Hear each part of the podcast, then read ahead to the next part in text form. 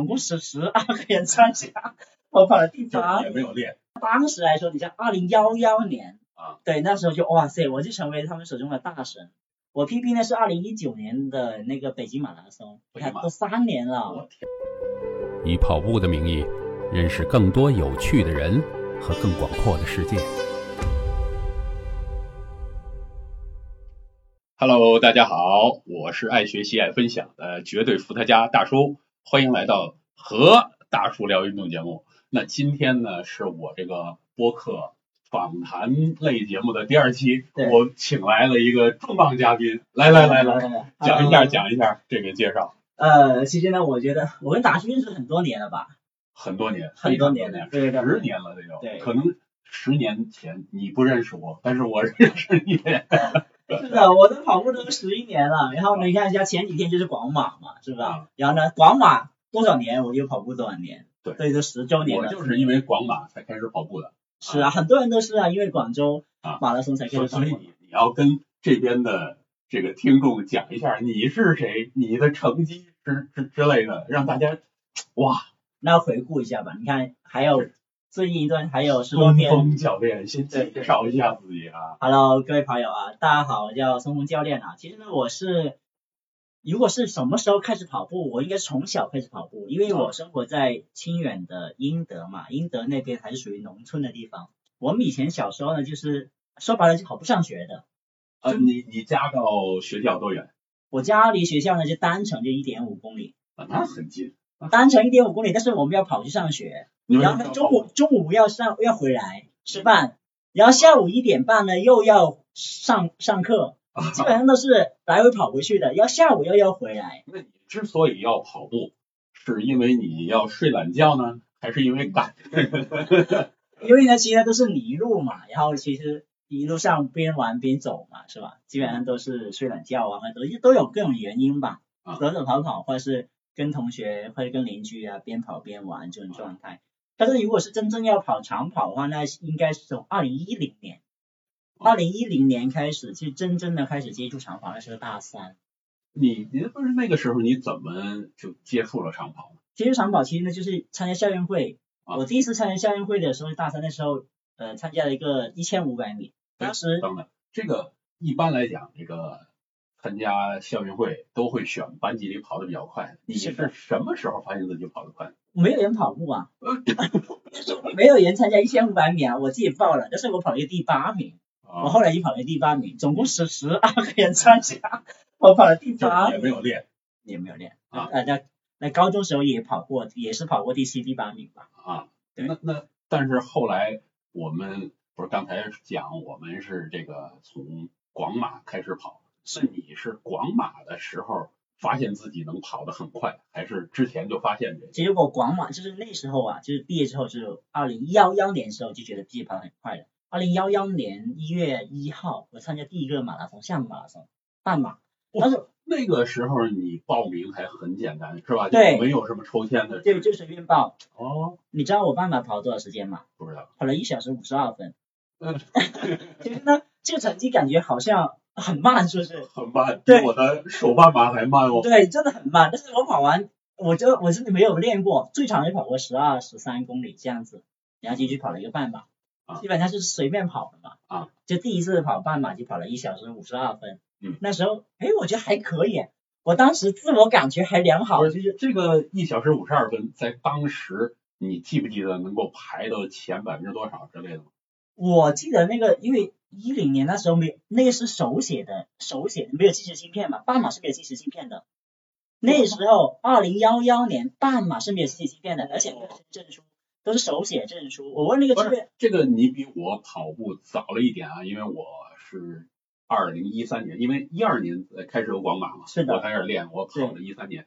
那么我的跑步的时候，最开始到终点是有打印证书的。我相信现在没有人知道这个东西。有打印证书的，现场他是这样子，比赛前就发给你的证书，但是是空白的，就那种呃像我们自己做的证书一样，就是你自己手写的。啊，而且只有半半马呢，是他已经把证书模板发给你，你跑完之后自己写，那随随你写了。对，随你写。但是呢，我为就是因为我们是最后出发嘛，当时二二零幺幺年厦门马拉松有八万人吧，就号称有八万人，那是最多的一届啊，啊，最找了。很多大学生来，我记得。是的，是的，哇，当时那个场景真的是火爆了。我还第一次，我第一次穿过那个终点，就是我从起跑点到终点就穿了二十一分钟，走了二十一分钟才过那个起那个起跑点啊啊啊！啊，说真的是好慢的，好慢的。所以我们我最终成绩是两个小时十多分，但是扣除那个时间就两小就是两小时或两小时一一小时，我自己算的还是一小时五十二分。那其实这个成绩也完全是凭你自觉，因为组委会根本就没有记录这个。因为没有奖金啊，因为第一名也没有奖。他们说好像我其实排前五十吧。嗯，其实我记得当年的厦门马拉松，嗯，是不少学生他想拿嗯一些什么成绩的时候，作弊都有啊。当时有一些不好的新闻吧，是就是那个是全马才有。哦哦，但是可能是考二级那时候，啊啊考一级、二级那那那些呃那些时候，啊！因为半马是没有成绩的，也没有没有芯片的，所以我我就那时候觉得哇塞马拉松太棒了，然后就去参加，然后后来就是回来又拼命练嘛，啊然后就练了一年多，当时还跟广州不是有跑团嘛，什么跑族啊，嗯啊还跟野人他们一起练嘛，然后也是在天河体育中心，所以我的起跑点。起跑点刚开始训练的时候就在天河体育中心，所以现在现在又回来了。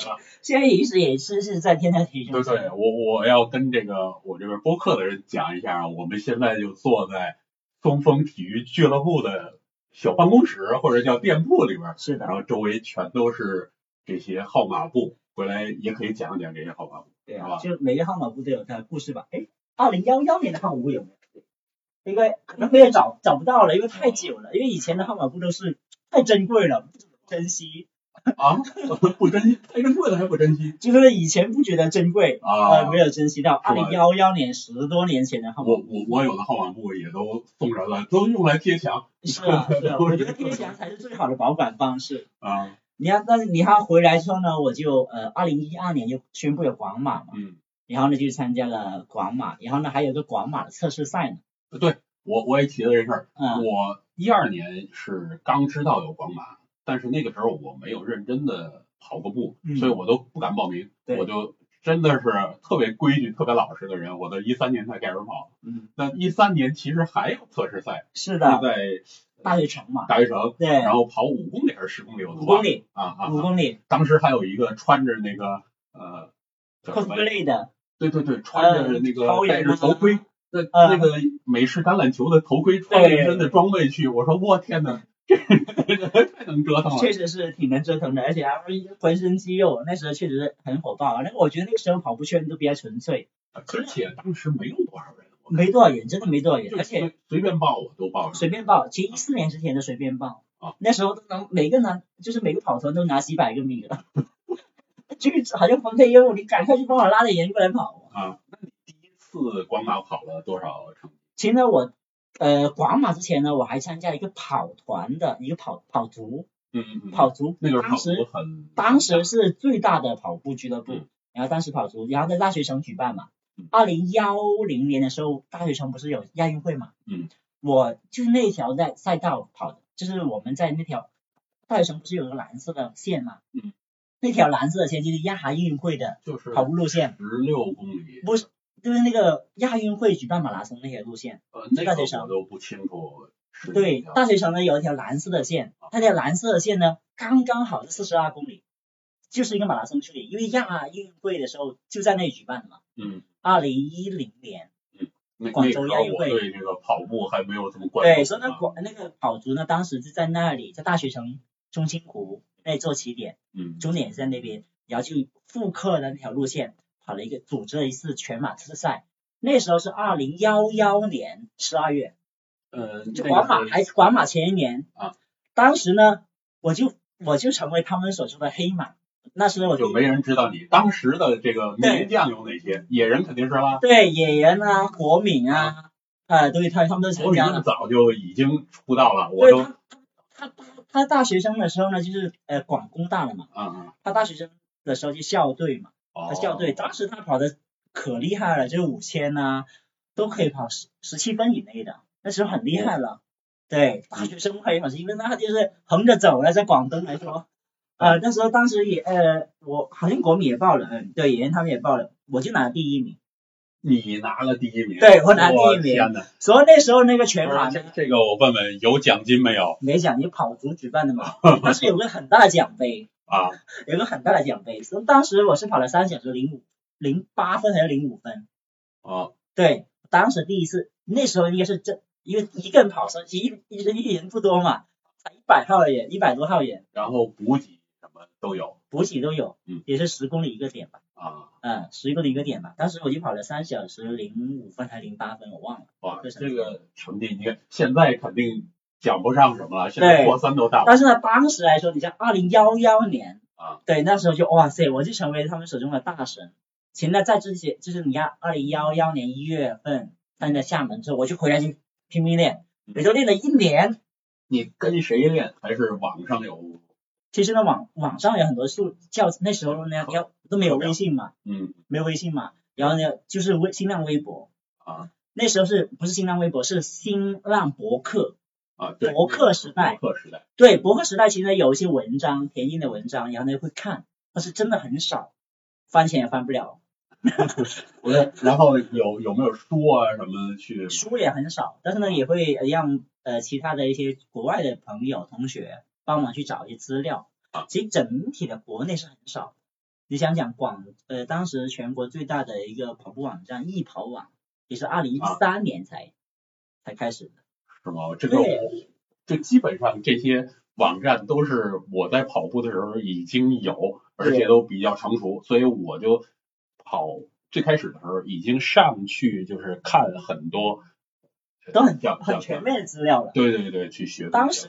当时我寻找资料基本上都是属于一些很原始的资料，基本上是碎片化的，然后呢都是自自己去学习呀之类的。但是呢，就是当时是我觉得一个很好的习惯，就是我有意识去学习一些东西，嗯，是一直有意识，只要是看到有关跑步训练的，无论是长跑、短跑，都去有意识去记录下来整理。我还还能找出当年的一些笔记本，满满的好多本。所所以其实当年的跑步。我就觉得大家比现在的人可能会更更花了更多的精力去主动的寻找一些资料。是的，因为当时没有跑步手表，佳明也是二零一五年、一四年才推出中才进入中国比较多的。是吗？对，那个时候跑步手表是肯定是有的。对，但是呢是那种计时的手表，就没有公里数啊。有有有，因为我开始跑的时候已经有了，是。但是但是我可能没钱买。哎。我我买的是四幺零，这个我的这个印象特别深。我是 F 幺零第一块手表啊，就绿色那块啊啊，就绿色那个，哎，我不在那。我那个四幺零还是触摸表圈儿。哦，那个比较高级的了。啊，可能算稍微高级。那我是那个绿色是很表，那个很很小那个，应该是二零一四年、一三年、一四年的。像我这种装备党还是比较贪图这个功能稍微齐一点。十七百多块钱呢，哇塞，贵哦。学英文哦，好，好像是当时没有什么中文表盘的东西。对啊，也连接不了那个佳明的软件啊。对，当时没有的。我在二零一二年时候也是戴那个三十五块的那个 数码 手表。啊，那那个其实已经挺好了。你想那个时候我跑步，呃，因为还想听音乐，还是那种。呃，有线的耳机，所以我相信现在的人肯定不知道为什么当年的那个 T 恤，对，它后边都会有个洞，有个洞，那是干什么的？就是挂耳机用的。很多这件衣服都有个洞的啊，是是是，好多人都不知道。对对，刚聊是刚才那个话题，然后呢，二零一二年是十二月广马嘛，嗯，然后我第一次参加全马嘛，嗯，当时呢，你看我们广州有三国嘛，当时并称三国，野人马兴国啊。李国权，我哎，邓国敏，三国，还有一个王教练，王教练当时他已经是五十五十岁了，五十二岁了。他以前是呃田径队马拉松专业的，但是他年纪比较大，但是当时他们算是我们三个一个启蒙的一个老师吧，也是指点我们呐，哎，怎么呼吸啊，怎么训练呢，也会偶尔给我们传传导一些知识。他算是一个先驱者吧，嗯，啊，他也是在那个番禺呃田径业余体校吧，啊，那做教练平时。在哪儿练？当我们当时就是大学城，就大学城，大学城还体育中心，长距离大学城。所以我们当时就是说大学城，大学城一圈。其实当时的大学城，我觉得就是我觉得是没有断头嘛，一圈就是十六公里，很纯粹的十六公里。但是我们是跑马路，那时候都没有。你是这是外环？对，就外环。当时外环、中环、内环嘛。啊。对，但是其实本身跑外环，嗯，反正一起步就是一圈十六公里，而且当时我们还说说谁就是每每次来就是你上次跑的是十六分，呃是一个小时是不是？这次要打破五十七分、五十八分这样子，所以我们当时那个记录还是和我和国米一起创造的，而且我记得好像是。五十五还是五十六分？嗯，啊，那因为在外环跑跑嘛，上下坡嘛，啊，对啊，而且那时候是非碳板时代啊，对，那个时候还讲究这个薄底，都是什么虎斗那些，对对对对，要不然，然后当时有没有 Boost 那个？有，不是出来，不是不是系列已有了啊，波士顿是有，对对，更后来他的那个 Adios 什么的都有都有，那时候有了，二四二零一四，其实我们训练最多的应该是二零一三、二零一五。嗯，二零一三一二一一四一五之间，这时候最多了训练，就是大回旋外环。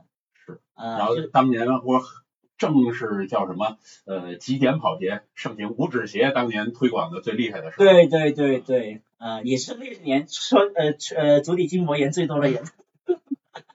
嗯呃，所以说就很怀念那个时候。你看后来广马出发起跑了嘛，就是所有人都是你们三个肯定要一起 PK 的，然后我们一直我们三个一起跑。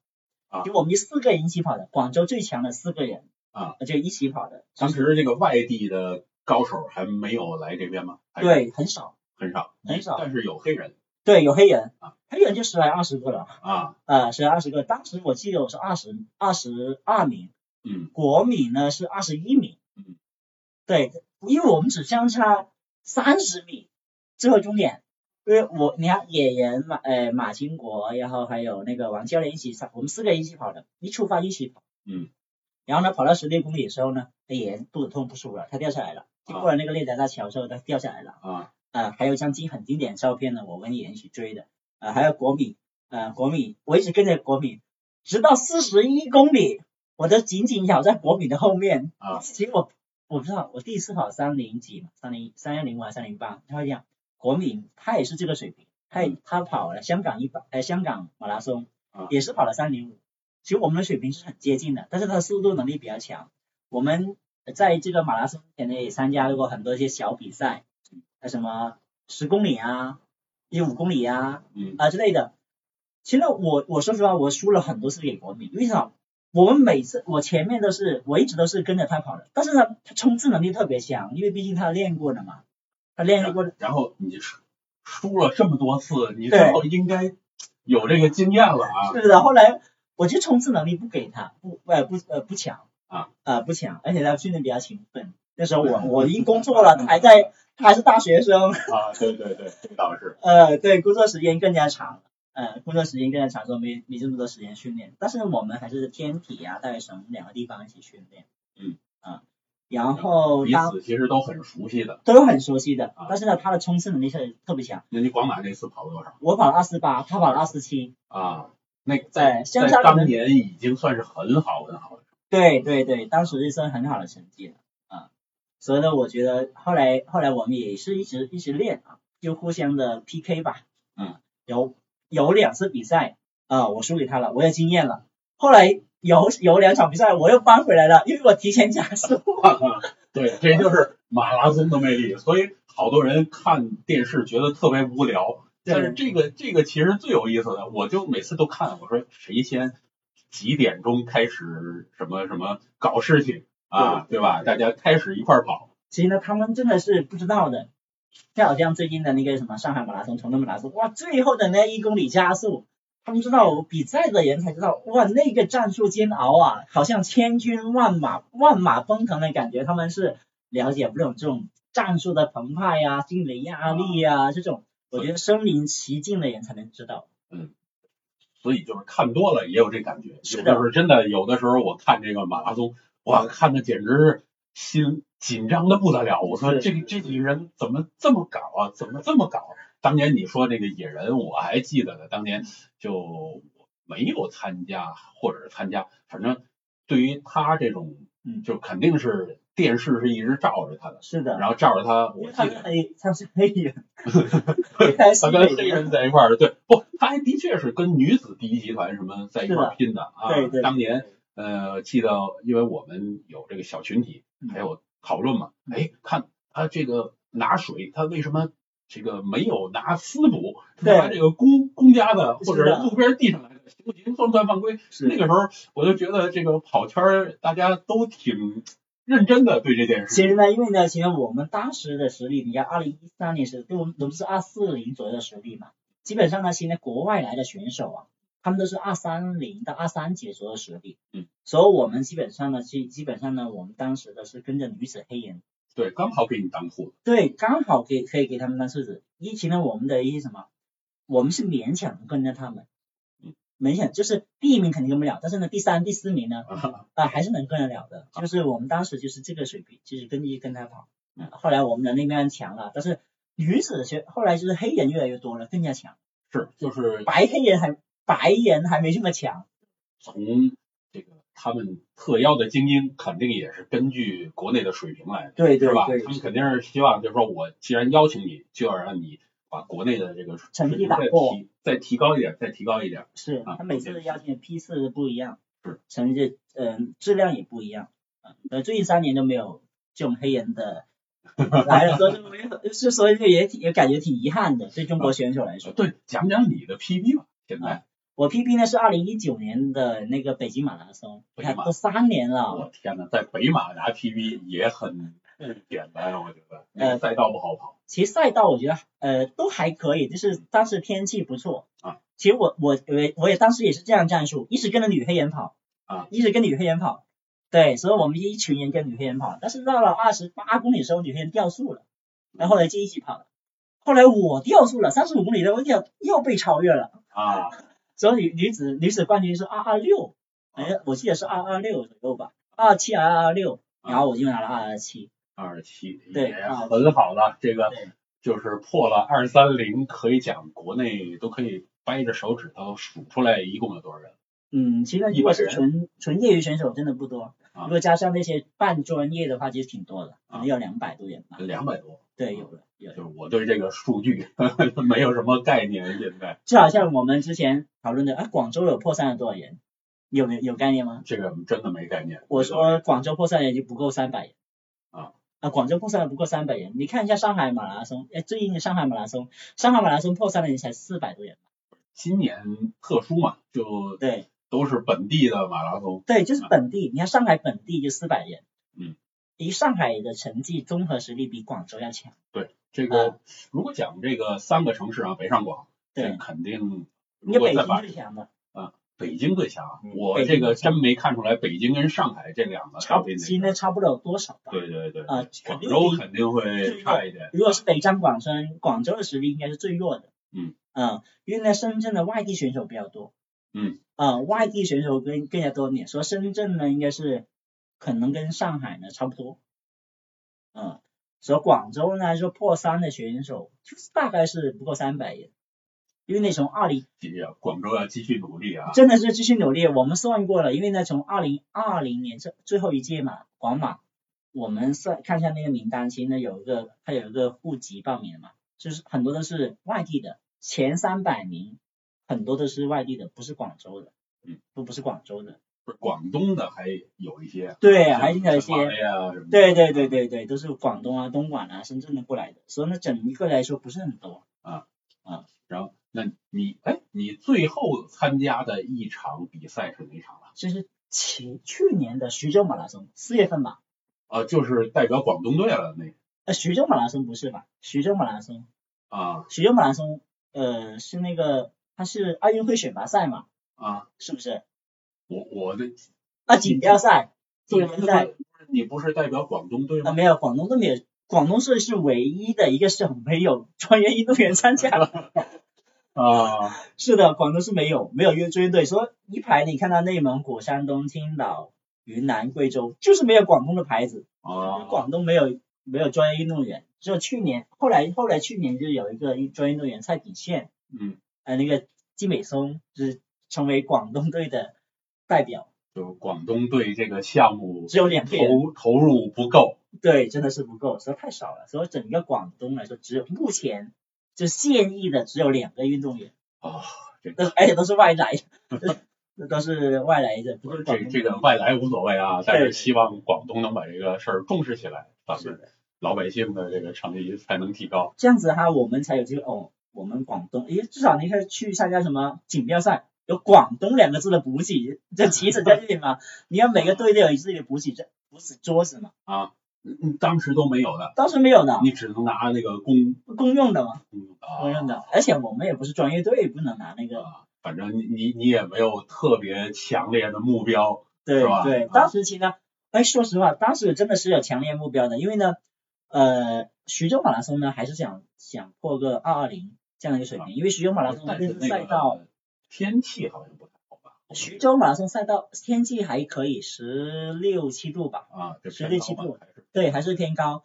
但是其实我觉得好像徐州马拉松很多人都跑不是不是很好，包括我们有几个也是有接近二零的实力的，好像后面都跑爆了。我前面是跑了七十七十分钟，是是为什么？因为大家互相卷的而且那前前面真的不快，其实差不多一样的。啊，但是后面就是我觉得是天气突然升温了，呃，突然升温了，然后当然我觉得也可能是训练不足，是啊，我就记得，反正最后的温度很高嘛，然后我等了很久，反正我停止哦 OK，我见到你过了，他那个转播是一直在放，放是啊当时你看像那个呃那个西藏那个选手多布杰，他也跑爆了嘛，啊，他跑了好像二零之外了嗯，都跑了也跑爆了。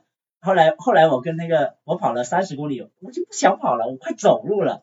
后来后面有个人超我，是谁啊？是上海的那个一哥，呃，南京的一哥，呃，最近南京一个那个叫狄军，哦，狄军。然后呢，我就我跑不动了，他说他也跑不动了，那我就一起玩。啊，啊，后来我们就一起玩下去，然后我后来终点还在冲做一个，哎我天呐，快到终点了，那是要学学一下乔爷一个姿势吧，就啊，对，嗯，呃，然后来就想着，哎，我会再回来的，希望能够再回来，想不到一等就等了两年没回来。啊，天呐，是去年，然后你下一场计划跑哪儿？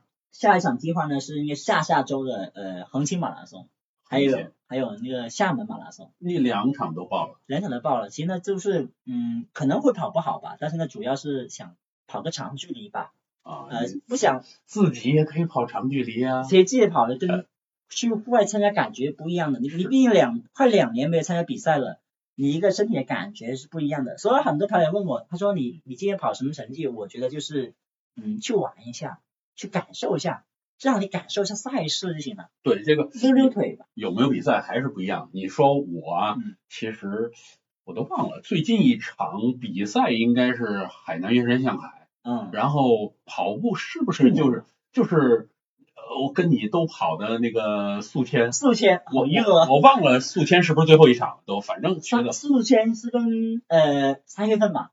啊，反正就是年头，我觉得对对，这个属于我报名特别厉害，就是说我看着这场能够举办，我们还是我们别的我们不报。我们还是还还宿迁马拉松我们还是个地窝鸡是吧？哇塞，好 好划算的。鱼，那个那个鱼，对对对对，嗯确实是很划算，八十块钱三个人是不是？所所以就是跑步实际上是一个借口，还是去玩吃喝玩乐，啊，而且当时我们觉得那个街道啊特别的干净，嗯，嗯，特别的干，净。而且宿迁给我最好的印象是嗯，几乎每个人都知道他那个城市要办马拉松，是的，这一点特别重要。对你问司机啊，问服务员啊，哦，你们是跑马拉松的，是不是？对啊，人家都知道，我就觉得很多城市做不到这一点。是的，就是他城整个城市呢还是宣传的比较好一对。而且他们对跑步这件事儿还是蛮开心的，就是即便会影响他营业，你包括我们去吃那个饭店，老板说，对哎，第二天我去给你们加油去，是啊，影响他营业了，其实，但是他也很开心，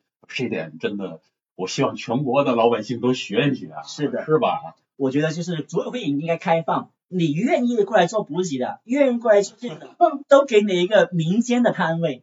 对，就有的城市是等于是民间摊位，但实际上还是政府去组织了。对对对，我觉得这样的挺好的，这样的也形成一个特色嘛。所以我你看前几天就是广马嘛，嗯我觉得广马应该是应该想想怎么样一个仪式感呢？如果要广要举办广马，怎么样会让第十一届广马呢变得更加好，更加能够让大家从这个三年的疫情中，通过马拉松的方式让大家跑起来呢？所以我就我自己呢都想了很多，我真的希望广马能举办了，我就马上的跟体育局说。广马这样这样子，这样更加更加好。我这样子这样子。广马在我的眼里边特色其实就是私补。对。我觉得呃，所有的城市都有私补，但是广州的私补是最有特色的，因为它这各种跑团他们都不希望丢了这个实在广州的这个特色。是是。啊，就是直接从这个。家里对啊，或者拿着那个龙一笼一笼的小笼包之类都出来。哎，可惜啊，每一年呢，每年广马天都会看到非常亲切的街道和市民，就是靓仔加油，靓仔加油。啊，一个因为广州话嘛，对，你在广州能被你称为是靓仔，那是靓女，对，都是我觉得是呃挺有意思的。所以呢，每年广马你看本本地作战嘛，哇，你会那个欢呼声特别大。嗯。嗯，那我觉得这点也非常好。对，而且这个跑的这块道路都比较熟悉，这对于我们这个广州本地人来讲，基本就是玩儿。是因为这个路线我们也知道不适合跑特别好的成绩，但是路上能遇到好多熟人。是是，哎，你看到那个前面一个跑团，那个是那个跑团，那个对对对对，哎，在别别的跑步的这个比赛里边，基本不会吃那些东西，什么牛肉、牛腩，我天哪！说实话，我像我这种比较严肃的跑者啊，我都不会吃这东西，但是赛后会吃。所以呢，我会，你看我就是有些马拉松，我觉得它赛后非常好，比如成都马拉松啊，赛后就非常多的一些美食，还有在泰国的马拉松也是赛后非常多的美食。我觉得，我觉得马拉松的赛后的什么补给区啊，或者休息区啊，多搞一些美食，我觉得这也是一个特色。对，所以这条特色，我觉得。广马组委会要要借鉴一下，然后以后要慢慢学得更好。对，学更好。哦。你完赛之后呢，有个菜券，饺子哦打勾，你拿饺子，你拿蒸饺打勾，你拿点心打勾。啊，以后就发券，对，正经的广州的仪式。这个你有小点、中点、大点、特点、优点，甚至一样你去挑一个，甚至你报名的时候还可以买套餐。啊。哦，你还可以打包走哦，比如说你打包一个白切鸡走做好的，嗯啊，你报名时候哦加二十块钱就有一个广州的，我天哪，是不是？就是你要顺便把广州的一些餐饮弄好了，是不是？当地特色是不是？但我觉得这真的是好创意。然后最后做一个抽奖，对，允许有一个人去哪儿吃一桌什么特别好的，因为广东的好的菜那是真的好吃。对啊，是吧？你看，我觉得，哎，我觉得刚才一个意见真的是可以想成一个形形成一个商业模式。你看，跑完跑步之前报名的时候，你只要你中签了，你可以选套餐嘛。嗯。跑完步，哦，你需要是里面有个有有一个餐补给餐包，里面是有两个苹果、两个香蕉、一个可乐，或是怎么样的，呃，或是有一个鸡，有个蛋白粉，是蛋白粉，你可以选嘛。哇。谁买谁的，你可以选，选择各种套餐。哦，大家衣服也可以选，毛巾也可以选，甚至洞洞背心都可以选。类似这样子，嗯，我觉得你可以很多的一些创意，你无论无论是你要纪念品也好，嗯，或是补给吃的也好，或当地的特产也好，当地特产你可以买，是不是？其实我就觉得跑步比赛啊，对于精英跑者就一定要服务到家，让他每一项动作都是按照把成绩跑出来，跑得最好的。但是还因为本身是大众跑者在一块儿，就是。要让大众跑者在你整个这个跑步过程中玩的最嗨。对，所以呢，你看国外的有有些马拉松赛事，他把中长跑都放在前面跑，嗯，搞一个一米的比赛，对，一个对，呃，然后还有自行车比赛，那不影响后面还有轮滑，对，还有亲子比赛。而我觉得这个就是一个特别好的，然后呢，分分段起跑也是非常好的，比如说严格按成绩来分段，先跑它几分钟，下批再跑，就不会影响嘛。所以有些人说半为什么有些有些比赛中发生冲撞，其实就是后面的半马选手冲到冲撞到前面，嗯，呃，相隔的时间所以就是希望就是全马半马分开，对，真正好的比赛没有这俩混在一块儿的，是的。吧？啊，对，现在我们在二零一九年就知道广广州呢可能会举办每个区都会有马拉松，比如说番禺南沙马拉松是不是？番禺马拉松，对，呃，欢乐马拉松，对对，美林湖马拉松，哇塞，我觉得。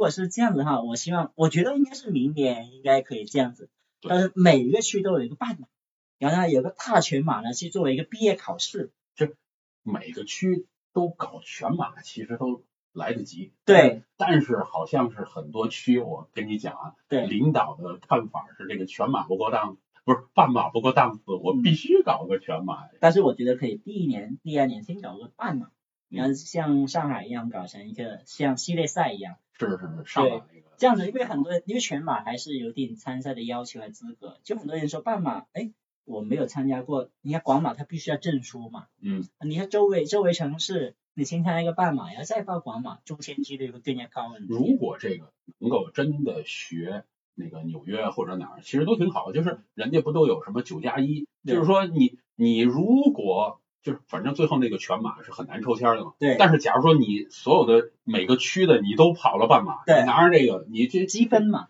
对这个就等于给你了。是的，它其实呢也有一个叫做呃，像纽约马拉松，它也有个志愿者积分。是比如说你服务这个比赛，比如说你服务服务广马广马志愿者，做了两年志愿者，它就有个积分，明年就让你中签。对，你纽约就是那个加一嘛，九加一加这个一就是志愿者吧。对，我觉得要这样做这件事也是非常好，这样子的话让更加多人参与，因为赛事的参与不仅是只是运动员嗯，还有志愿者、工作人员、政府，甚至是观众，其实也是一起能够参与进来。这个才是整个赛事所有的元素，是吧？对，你在这个你刚才讲了国外啊，你国外这些跑步六大满贯你跑了哪几场了六大满贯我就跑了就是波士顿，啊？然后其他的话明年你要东京，东京还有你也跑了吗？对东京没跑，东京没跑，是二零二零年的东京嘛，哦，改成线上了是吧？没有没没跑啊，去不了啊。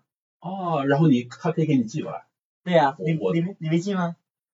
二零二零年我二零二零年的马拉松我是不是改成线上？没有改线上，就延哎，我我可能都，呃，反正我二零二零年的已经推到二零二四了，啊。我二三年的我推了，为什么？我告诉你，今天早上收到一个好消息，嗯，因为我通过这个大满贯的这个系统，嗯，中签了伦敦，那我哦肯定报伦敦去了。伦敦是吧？对呀、天呐，我都好想报伦敦的，我报了四月份的巴黎。啊，巴黎跟伦敦相差没多少久吧？没多久，但是我估计这个很很难说让我在欧洲再待一段时间，这个打工人不容易。但是呢，我也报了柏林还有芝加哥，啊，这这这，我我的六大满贯现在就剩下伦敦跟东京了，哦所以如果我明年能把伦敦跑了，那去东京去拿六星，啊就就，但是同一年跑两场，而且这么密，我担心我请奢侈。请假都请不到，主要是。是的，我那我觉得人家柏林跟芝加哥相隔两个星期嘛。嗯，刚好是对对对，跑过去。你你这个比较舒服，而对。而且我之前还听说，像你这种这个工作上班不上班要自己决定的，想去肯尼亚去训练，对我之前呢，其实二零一九年呢就有呃，就是有我们有公司有学员的公司愿意赞助我去呃吉普乔格那训练基地，嗯，呃当时已经策划好了，就是无论是费用啊、行程啊都策划，而且连线那边嗯。那那当地的一个旅行团嗯。那边可以做啊、然后后来因为疫情嘛就去不了嘛，所以我觉得遗憾，呃打非常遗憾啊啊。如果是去的话，其实呢，呃，去的目的当时其实最重要是瞻仰偶像，瞻仰瞻仰偶像就是啊哎看一下基普乔的训练啊，那还不止吉普乔格呢，全都是偶像，对，全都是偶啊。像。当然也是呃，我我当然还是希望去第第一个是瞻仰偶像崇拜的感觉，去朝圣的感觉。嗯第二个方向是确实是训练肯定跟不上了，就是可训练肯定跟不上了。第二梯，第二梯，对，呃，我估计第三、第四例队吧。他们啊他们跑四十，我就跑二十了，就就这样子啊。但是呢，我肯我觉得肯定会有收获，嗯，肯定有收获。真在那种环境下，真的全心全意训练，而且能够，因为从一个作为一个纯业余选手，就是从来没有体验过这种专业队，而且最顶级的训练。天呐，一一来的最顶级那种感觉，我觉得肯定是这辈子都不可能再有，嗯，所以一定要去体验。其实国内我觉得现在也有这种俱乐部，它应该更多开放，对，更加开放啊、呃像很很多俱乐部都会有，但是我也是慢慢在去学习。但是我觉得以后还是有，如果是有机会的话，真的是有机会再去一次，嗯呃，真的是要再去一次，这种那种感受，哪怕去一周啊，都要有，期待期待。对，都要有我。我也听过不少人介绍他们在那儿的这个体验，对什么觉得真的是人生很宝贵的一次历练吧。是的，我我看到有几个国家队的都去了嘛。其实呢，他们呃虽然嗯、有些人说觉得他们成绩表现不怎么样，但是呢，我觉得对他们的一个心灵的冲击啊，或者是对这个学习这个纯粹训练的感觉，我觉得还是非常棒的。所以而且呢，他们是专业队域的运动员去的，我业余选手去的那种感觉，我觉得可能也不一样。那肯定不一样，因为他们专业队去目的性特别明确，就一定把成绩要提高怎么样，提高怎么样，是吧？不过不过未来你再去，应该比他们的效果要好，因为我觉得就是咱们中国队去，至少是今年啊，嗯。就是他们挺遗憾的，就是回来以后还有这个疫情管控，嗯。然后他们有有些人我看都表达过了，结果在酒店待了这么多天，等于练的那些东西全都白没白了，对对退掉了。对，，但是啊，你像你一个普通人，没有这种压力，回来又不用这么长时间关在里边，那然后马上参加一场比赛，再发个 PB，其实呢，就是呃，对业余选手来说，PB 呢不是最重要的，最重要的是我觉得，你看我现在是教练嘛，嗯其实教练的一个作用，其实基本上是要传更加，如果是从长远的角度和对更加多元的作用来说，应该是传达一种训练理念和训练方法给大家。嗯所以呢，首先呢，他们精神是值得敬佩的，但是我们业余选手中从中能够得到什么样的训练启示？嗯启发，从而到影响到我们的工作的状态、生活的状态，这样子我觉得是非常重要的。这你作为一个教练啊，那我先跟你约一下啊，我这个伦敦打算把这个自己今年收，未必行，但是这个目标是要有，因为今年我是遇到了比较大的麻烦，就是从年头开始受伤，这个一直没有特别好的训练，我现在基本上也就是呃维持一个状态，但是这个状态我感觉要比年头下滑了很多，我希望再把这个速度练上，到时候你你要啊帮我这个看一看怎么样能够好好的安排，时间也不多了，是吧？是的，四月份就伦敦了，是的啊，我我那时候我也去巴黎，呃，嗯。所以就差不多时间嘛，四月份嘛，啊。我四月三号巴黎是，你是四月十一号，我记得是。我我忘了，反正这个呃就是四月份比之前的东京呃又宽松了一个月，我觉得这个真的必须要把这个速度练起来，不能不能去哪儿就是满足于这个三个半小时混下来就完了，是吧？呃，就说一下，你看最近三年的状态嘛，其实很多人呢，因为没有赛事，或赛事突然延期，或者是做各种封校，就没有很多人呢，无论是精神状态、身体状态都没有办法很好进入备战期。所以很多人买，很多人说，哎，怎么样的一个 PB？我觉得是你你要把这个赛事的一个备战的过程拉长，嗯要明确。嗯明首先是明确时间，还有备战的周期，一定要够十六周，也就是三个月。嗯三到四个月这样的一个备战周期是很正常的。嗯当然你你备战周期你的结果是根据你备战周期这个时间去准备来完成的。很多时候我备战了一一两个星期、一两个月能不能行？不行，真的很不行。而且你是有点一个像运气成分了，啊对你像赌的感觉了。所以如果是真的是要想，你真的是很想，你告诉我，你告诉自己，你是很想考好成绩，这样的话你才能够下定决心。嗯好，就是首先是要下定决心，明确你的目标啊。第二个是有一个训练的方法和氛围。训练方法呢，其实我觉得跟训练氛围有关系的。比如说有一个训练营啊，一周有两到三次的训练，你被迫要来。嗯。好，刚安排的训练内有长距离有短距离，呃，把你的一些基础的练好。前面两个月怎么样？前后面两个两个月怎么样？然后慢慢的你可能会更加更加好。为什么说团队的训练更加重要，或是有人监督你更加重要？其实教练的目的更加多的是一个监督还有影响的作用，并不是说教练给你特别牛逼的方法。其实呢，因为对大部分业余选手来说，你跑个破个三，难道你还要特别基础条和顶尖的方法吗？可能不太需要，对你可能是你你又把这个呃目标提高了，啊，普通的人就破个三还是不那么容易的啊。对对对对，但是我觉得，呃，只要根据方法论，大部分还是很有机会的，嗯，是很有机会的，因为其实在国外破三的人还是很多的，就是非常多。我真的是非常多。我之所以开始跑国外的这个，又开始跑了国外马拉松，我都说过，那个完全是我去第一次去纽约看，我简直是因为普通的我们在这边看转播就是看精英选手，是的，你根本就不知道他再往后边是怎么回事。是，但是现场看那简直是下巴都掉了，就是他精英选手过去以后没有中断，没有断，对，后边全都是跑得很快的，是的，国内还达不到这样，真的是还不到。为什么我我一直想说，就是一定要去国外跑个比赛呢？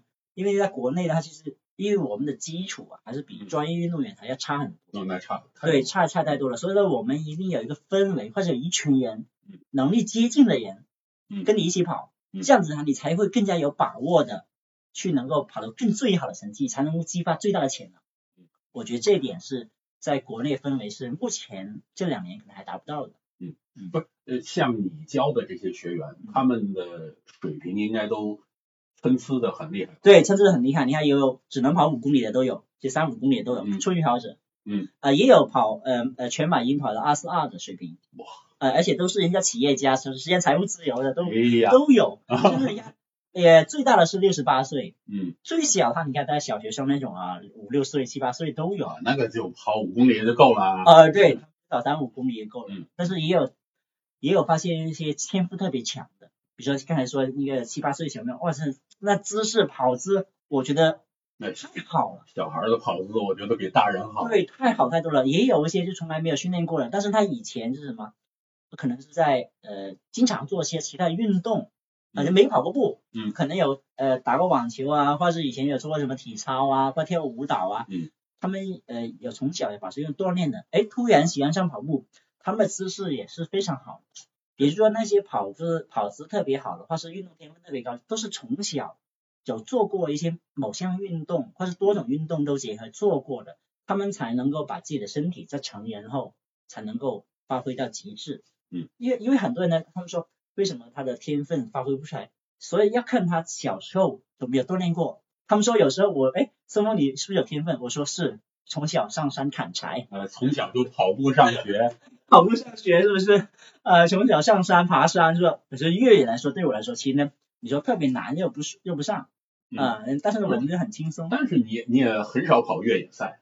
我二零一五年之前跑了很多越野赛，广州的哦，广州的什么火风火啊、火雷火啊这些比赛啊，呃，大国这些比赛我都参加过的。当时就我跟博远包揽了啊啊，对不对？反正后来就怎么就比较少。我就有两个比赛吧。两个比赛的迷路啊，对，两个比赛迷路，迷了太久了，迷了四五个小时，迷了四五个小时，这个夸张。对啊，真的，外地的比赛啊，一个湖南的一个比赛，那那比我可能还要差，因为我就经常迷路。我我试过在广州跑那个叫什么，跑三圈，同样的线跑三圈，一圈只有十几公里。对，我跑在第三圈还能迷路的，我 当时我都崩溃了。那时候二零一五年嘛，你小孩可能没有 GPS，或是路线有有有的，有点少吧，可能组委会的问题吧，反正可能路线不不明确，反正是我一个人迷路。啊，那个那个就是组委会的问题。对，可能是他往左的，我就往右了，又要不回来了，手机又没电。不过不过我还是觉得这个越野跑更有意思，因为对城市这个路面都一样，是吧？是的，是的，越野跑。所以我觉得呃，以后我会跑越野跑的。就因为越野跑啊，就是呃，对我们这种在农村的人来说，这是一个，哎，我觉得很简单，很天性，这很亲近。但是越野跑呢，如果长期跑越野跑多的话，就是确实会影响成绩，因为毕竟呢，我我有我有明确目标，嗯，呃，而且呢，我也跑，对对对，我有明确会有追求，而且呢，而且呢，就是什么，我对那个速度啊，嗯，我喜欢速度感啊，对速度感。越野呢，虽然风景好，很漂亮，但是它有现在国内越野赛有问题，就是爬升太高了。就有很多路线呢，它它只能走，跑不了的。就算是 K 天王来了，也只能走。所以就是这个有一些轻越野那种，就是可以滑。你更希望国内的越野赛的种类会多一点？对，就就爬升少一点点，就不要说上去直接下来那种那种风状型的。我我跑过那种爬升没有这么夸张的比赛，我觉得也很爽。不过不过。因为我的越野跑的也比较少啊，就没有遇到过这个路线，就是路面又是野径，因为我跑那种爬升比较小，路面很多都是铺装的，嗯啊，那就我就不喜欢跑铺装的。他们就轻越那些欧呃就那个在美国那会就多一点，就是啊就是一直都可以跑的路线，就不是说要走。嗯。呃，比如说广州有些东西就是爬的，对对呃，对，或者很多国国内的路线、欧洲的路线、对对美洲的路线其实都不一样，对都不一样。风格都差挺多的。是的，我就我不喜欢走，但是不得不走。那些我就说越南高手都要走的东西，我觉得那些走走，我就觉得，哎呀，这个掉下来就觉得没意没不够没没这么那有有有意思了。对我其实也想着趁着这个还能够跑得快的时候，先在路跑上面再折腾一下，是的，以后真的就是要转成越野。就保持一百六十八，呃四百公里。对，我我更喜欢跑更长的，对因为跑得更长的，更多的在我来说啊是意志的比赛了。就是身体其实大家都差不多，都耗干了。甚至呢还可以参加一些什么铁人三项啊之类的，我觉得都是挺有意思的。铁铁人三项我是比较害怕骑车那一段，因啊为，骑车那个速度感就是超出我把控范围。我以前摔车摔过，我也 是，你看我这里有个疤就是是吧？对，啊，很小时候摔过，没有刹车，我直接撞到树上了。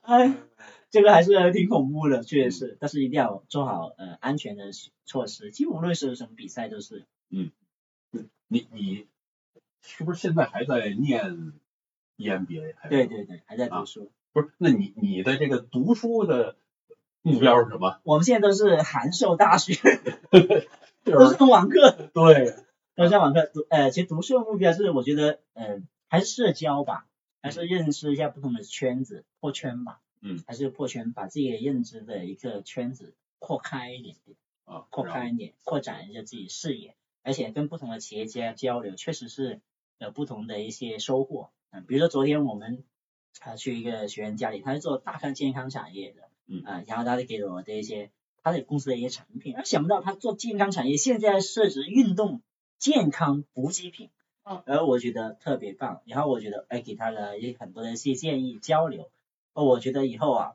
我的补给机让他来，你帮我做。我就要添加这种，我要这种营养，我缺这个，哎，我觉得他们工他们工厂可以做这样的一个事情，我觉得是挺好的。他的我我他可能已经实现财富自由了，可能呃都准备要要要举家外出了，啊 呃那种呃，然后也尝了他的一些呃自己私藏的一些自己做的一些补给，他们工厂的一些食品，包括什么人参啊、阿胶啊，哦，我觉得这些西洋参啊都有。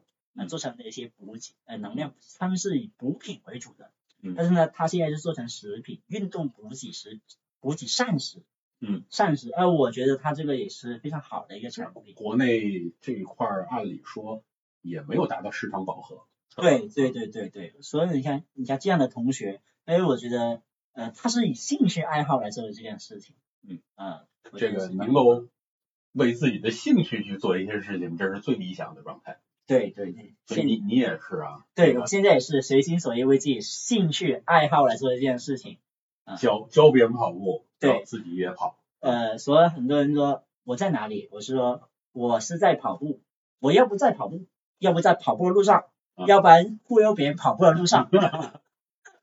哎，挺好。那比如说你的这个教的这些班儿，那你说自己什么时候又去跑步了，又去跑步了，这个会不会影响？因为你你现在有没有也请了助教啊什么这些，对对对帮你盯住？对，会有的。但是现在因为现在阳阳性比较多嘛，大家都这是几天了对对对，但是我们都是固定的上课时间的，还好就还好。比如说每天固定七晚上七点钟上课，嗯早上六点到六点半到八点钟上课，基本上是固定时间。那现在他们还是实体的，大家集合到这儿。对对，集合在哦有些人不能有有些不能看上课的话，我们就线上就线这样视视频会议啊，啊这样带他去练啊。我看广州现在状况还好啊，没有特别多的羊，只只是大家在在逐步的发展，但是可能是因为大很多的小人的小学啊、小朋友啊，嗯，还有小学、中学都没开学嘛，很多要臭小孩。哎哎，这个这个状况，我跟你说，我我所知道的就是，包括小孩儿对，都是在家上网课，嗯，身体都搞坏了。我认为真是这样，因为运动，即便是老师像他们体育课还有啊，就对是老师在电脑里边带着小朋友做什么运动，是那你跟在学校的操场上差差很远，差太远了。对，差太远了。然后我还要求他，我说你每天下午去约自己那帮同学，上完了课，下课以后约同学出去打个球什么的。结果就他刚刚的啊，这个同学可能都阳了。阳了，阳我我觉得没有关系，就是你只要呃，我觉得只要身体抵抗力强的话，基本上呢你呃慢慢去恢复就行了。因为阳现在跟以前的阳呢完全是不一样，现在都奥密克戎都第第几期了，是吧？是都第几波了？所以我觉得不用开心，呃不用担心一个问题。很多人问，哎，天天的体重心能不能跑步啊？户外能跑步啊嗯？该跑还是跑，是，呃该跑还是要跑，不用担心这个问题。我觉得在户外可能运动一下，要比在家里边更安全，因为你对啊。不能完全待在家里边。你看刚才啊，我边等你的时候，我边滚泡沫的时候，边滚边讲，要边滚边边看视频啊，或者是学习啊，都是一个那种方法。就是你啊，你坐这里的话，你腰啊、你的臀肌啊都缺失了，呃，你腰酸背痛了，所以你还还是要通过运动来解决所有的。我觉得大部分所有的问题，你解决不了问题，那你就选择这种运动方式吧。无论是工作上哎身体的疲劳啊和精神上的疲劳，通过轻的运动，或是你就算得了奥密克戎，你可以做轻松轻的运动，让自己变得更加的舒展。对，那那我们也是要祝大家尽量别得，但是因为这个东西你防是防不了的，得了也别太担心，所以早点过去，咱咱们都得这个轻症就行了啊。是的，所以呢，很多人问，就有马拉松能不能报呢？要不要报呢？我觉得，如果你不担心影响你的家人或者小朋友的，或者你觉得他没无所谓的，你就报。嗯因为报马拉松比赛的目的是为第一有一个目标，嗯，第二个你生活总得有个目标的方向去努力。你没比赛你就不想训练了。是，我就说嘛，就这个确定伦敦中了，我就想把这个速度又提上来了，要不然就是维持这跑步对于我来讲，纯属就是一个爱好。对那没有一个特别强的速度的目标了。对你看跑步的目的，你看除了刚才我说的吃喝玩乐、旅游，啊，是是对，是，这是其实对很多呃就是上班族的一个目标，还带家人去玩、嗯去户外。我觉得这三年就是剥夺了，我们好像是风控了。啊，我希望呃再过明年吧，明年我希望我也带一些学员啊，或者是全国的网友啊去做一些其他城市啊，比如说我去襄阳跑马拉松，我去襄阳呢搞一个跑步分享，哎，我去厦门跑马拉松，我搞一个厦门跑步前的分享，大家跑跑步啊，聊聊天啊，就喝个在咖啡厅里啊，像互相交流啊，对不对？我觉得也是挺好的，就是明年我相信应该会越来越开放，明年很多马拉松的情况下。每个城市我们都可以搞这样的一个活动，赛前做一个分享，赛前去探一下路，去跑跑那个城市，拍拍风景，像交流。啊，像以前啊，我刚开始跑步前面几年，嗯我参加比赛是比较多的。对，但是呢，我现在想起来那些比赛，我其实挺后悔。嗯为什么？因为甚至有的比赛，我的目标特明确，我就是跑个比赛，对，我就是头一天的晚上到是领的号码布，是第二天跑完了下午就走了，是的，我觉得特别浪费，特别浪。费，真的是，啊因为所有的马拉松基本上都星期六、星期天嘛，嗯我建议是星期五晚上去，啊然后星期六甚至更久。对我更早现在宁可多请几天假，可能礼拜五、礼拜包括礼拜一都待在那个城市去了解当地。明年我我想做这样的事情，就是比如说明年三月份，明年三月份呢应该会有重庆马拉松，重庆马拉松我会重点，重点，对，就是冬天不能能去嘛，因为现在还不开放嘛，是吧？不能去，但是重点肯定是重庆马拉松。重庆马拉松之前呢，我会去做一个讲座啊，去做分享，去那个赛道跑跑，跟他交流，嗯，啊，对不对？然后就聊聊天嘛，聊聊天嘛，交流，哎，你最近三年怎么样？你最近毕业怎么样啊？有没有什么好的训练方法、训练心心得？我觉得都这样子一个交流，比网上交流好多了。对，真的，我们都需要线下见面、奔赴见面、双向奔赴，是，才也更加有意义。所以我就一直觉得我儿子上网课我都快急死了。我说你你跟人的交流就一定是线下的，哪能天天在网上就跟同学那个能够交流好的，对吧？所以所以我还是鼓励他，哎，多去这个下了课找同学一块儿运动啊，都比这个强。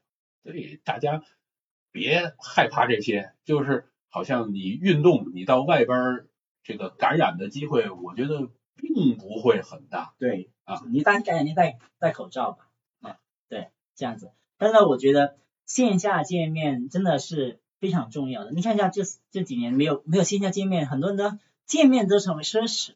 啊，就是都失去了见面交流的这个能力了。对对对，所表达能力啊，或者你的共情能力啊，都是缺乏的。是啊，期待大家有见面的时候。啊，好，那我们这个也期待着多点儿跟东风教练沟通。我也希望就是多跟大家，呃，除了网上见面，呃，也跟大家多点线上见面交流。啊，大家有问题或者是有多点呃沟通，我觉得会更加好。因为呢，我们的目标是什么？我们的目标是第一个是自己快乐、身心健康，然后呢，我们还影响别人身心健康、快乐。因为这样子，我们的一个跑步市场整个氛围才会起来。